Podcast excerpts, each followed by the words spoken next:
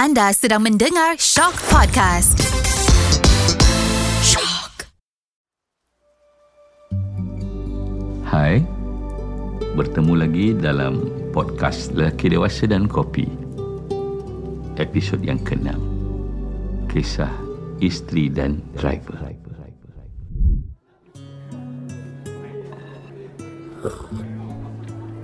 Kisah kali ini lain macam sikit. Memang betul-betul daring terlarang.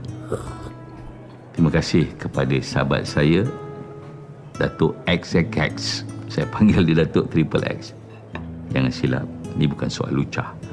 Sebaliknya, saya gelarkan dia Datuk Triple X sebab dia tiga kali anugerahkan darjah kebesaran Datuk daripada tiga negeri. Boleh bayangkan hebatnya dia.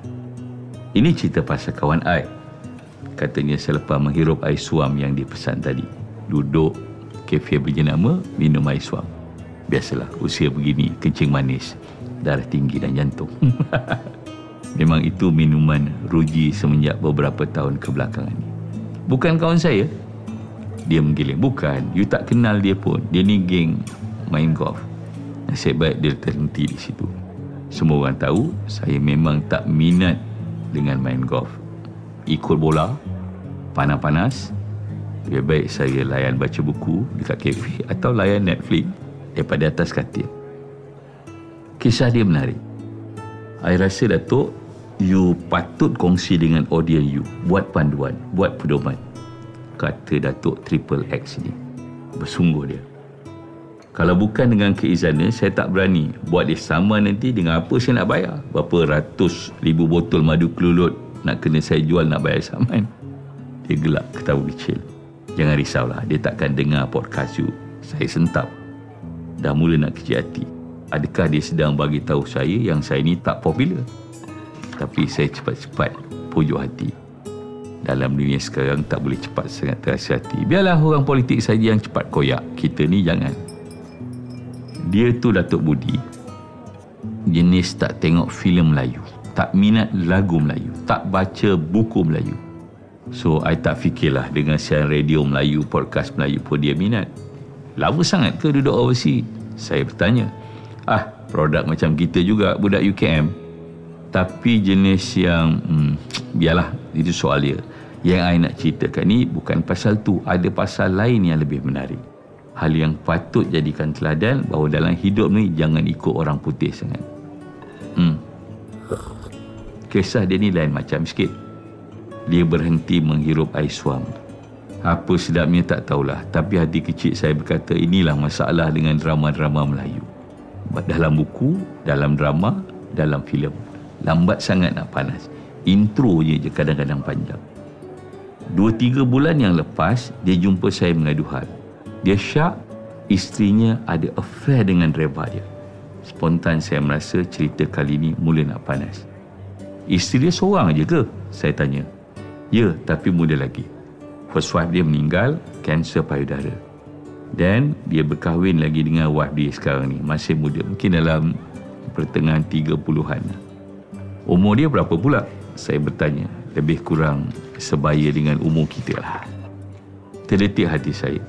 Suami 50-an. Isteri 30-an. Kalau dah Tin tak dengar podcast saya ni Nak aja saya tanya Alangkah bertuahnya dia.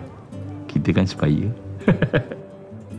Menurut Datuk Triple X Reba kawannya pun masih muda Dalam lingkungan 40-an Kata je lagi Dia kenal Reba tu Baik orangnya Pendiam Tak banyak cakap dengan tulang. Orang biasa-biasa. Tapi bila dia bercakap Macam you juga. Idrom Jawanya tak hilang. Saya sekadar tersenyum dengan ayat tu Saya tahulah kawan saya ni lahir dekat KL saya lahir kat Sungai Besar. Tentulah ada beza. Lagipun apa masalah je kalau terpelat dengan darah Jawa sikit. Kan? Kita pun ada darah Jawa ada Banjar ada Melayu ada Cina. Semua darah kita ada. Kata Datuk Triple X sejak mula kawannya memang suka sangat dengan rebanya bukan saja tak banyak songeh tapi juga menepati masa. Dia taklah macam setengah dreba tu Kadang-kadang berjam-jam kita tunggu baru muncul. Datu bawa seribu satu alasan. Bila dah lambat, mulalah cara driving pun macam puaka. Yang lagi teruk tu ada kes driver terus memandu tanpa menyedari bosnya belum naik pun lagi kereta. Dah sampai rumah baru sedar yang bosnya tertinggal. Ini pun satu masalah cerita Melayu. Subplotnya kadang-kadang banyak sangat. Saya tak pastikah adakah ini manifestasi sikap orang kita yang tak fokus pada subjek atau sebab lain. Datuk Triple X kemudian meneruskan cerita. Menurutnya, selama hampir setahun Reba itu bekerja dengannya memang tidak ada apa-apa masalah. Dia juga dah start sayangkan Reba. Banyak juga rahsia-rahsia peribadi yang dikongsi dengan driver. Pernah juga dia menguji si driver dengan cerita perkara-perkara yang dia reka sendiri. Nak tengok sejauh mana drivernya boleh menyimpan rahsia. Driver A lulus ujian. Ini menyebabkan dia bertambah percaya sehingga dianggap driver macam ahli keluarga sendiri. Kepercayaan sampai dia tak kisah drivernya menghantar dan menjemput isterinya yang masih muda tu ke sana kemari mengikut urusan isterinya walaupun berdua-duaan. Semuanya berjalan elok.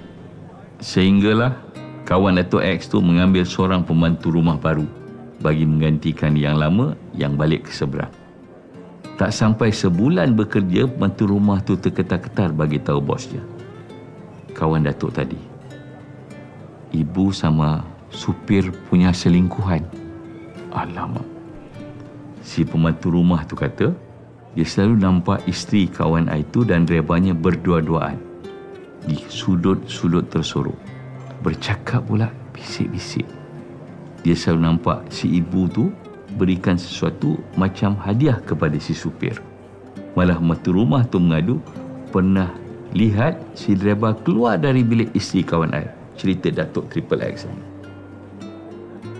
Di peringkat awal, Datuk X tak percaya berita yang sampaikan.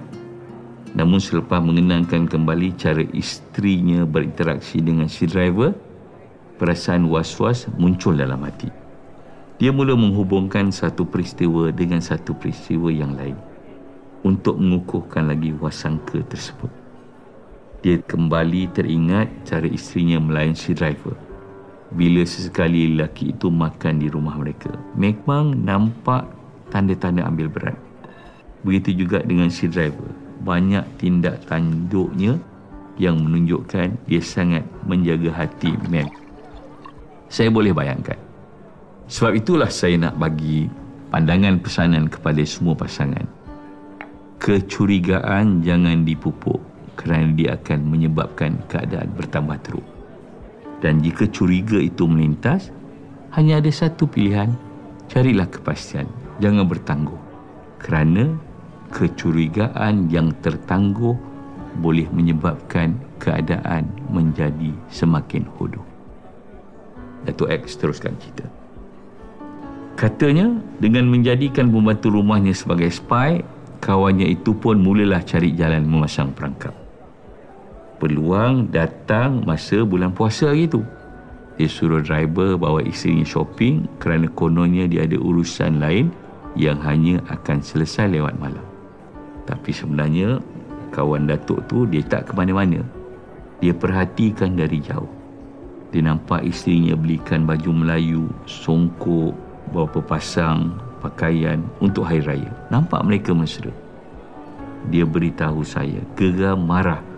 Waktu itu memang tak boleh nak bayangkan. Tapi dia bertahan. Dia balik dulu, dia cool dan dia menanti dekat rumah. Kemudian, kata Datuk X, sebaiknya isteri dan Sireba balik, dia bersemuka dengan kedua-duanya. Asas soalannya ialah, kenapa isteri belikan terlalu banyak hadiah? apa istimewanya dan banyak persoalan-persoalan yang mesti dijawab. You tahu apa yang terjadi Datuk Budi? Kata Datuk Ed. Dah tentulah saya tak tahu. Saya bukan bohong. Selepas dia mula tuduh begitu, tuduh begini, perkara sebenarnya terbongkar. Apa dia? Saya bertanya agar tidak sabar. Rupa-rupanya si Reba tu abang kandung isteri kawan itu. Cuma mak lain. Tapi si abang tu dipelihara oleh makcik saudara manakala isteri kawan saya tu dibesarkan oleh mak tirinya. Dia tak tahu semua tu. Saya tanya. Yelah, dia selalu perasan dia tu orang moden. Lelaki yang tak peduli saudara mara. Masa kahwin itu pun simple-simple aja. Agaknya tak cukup kenal dengan lemak bapa pengantin. Tak peduli pun saudara mara yang datang. Berdasarkan apa yang diceritakan, saya dapat mengagak kehadiran si Reba dalam keluarga kawan Dato' Ek tu sesuatu yang dirancang dan Dato' X mengiyakan jangkaan saya. Ya, isteri kawan saya tu memang sengaja suruh abangnya minta kerja dengan husbandnya supaya senang dia tahu pergerakan kawan saya tu. Penyudahnya, takat hari ini belum ada penyudah. Dia sedang pening.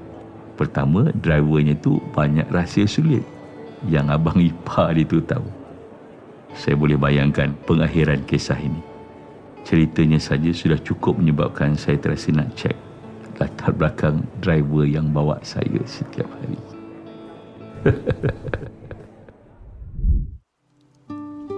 Sekian saja kisah kali ini. Jumpa lagi di episod yang akan datang Lelaki Dewasa dan Kopi.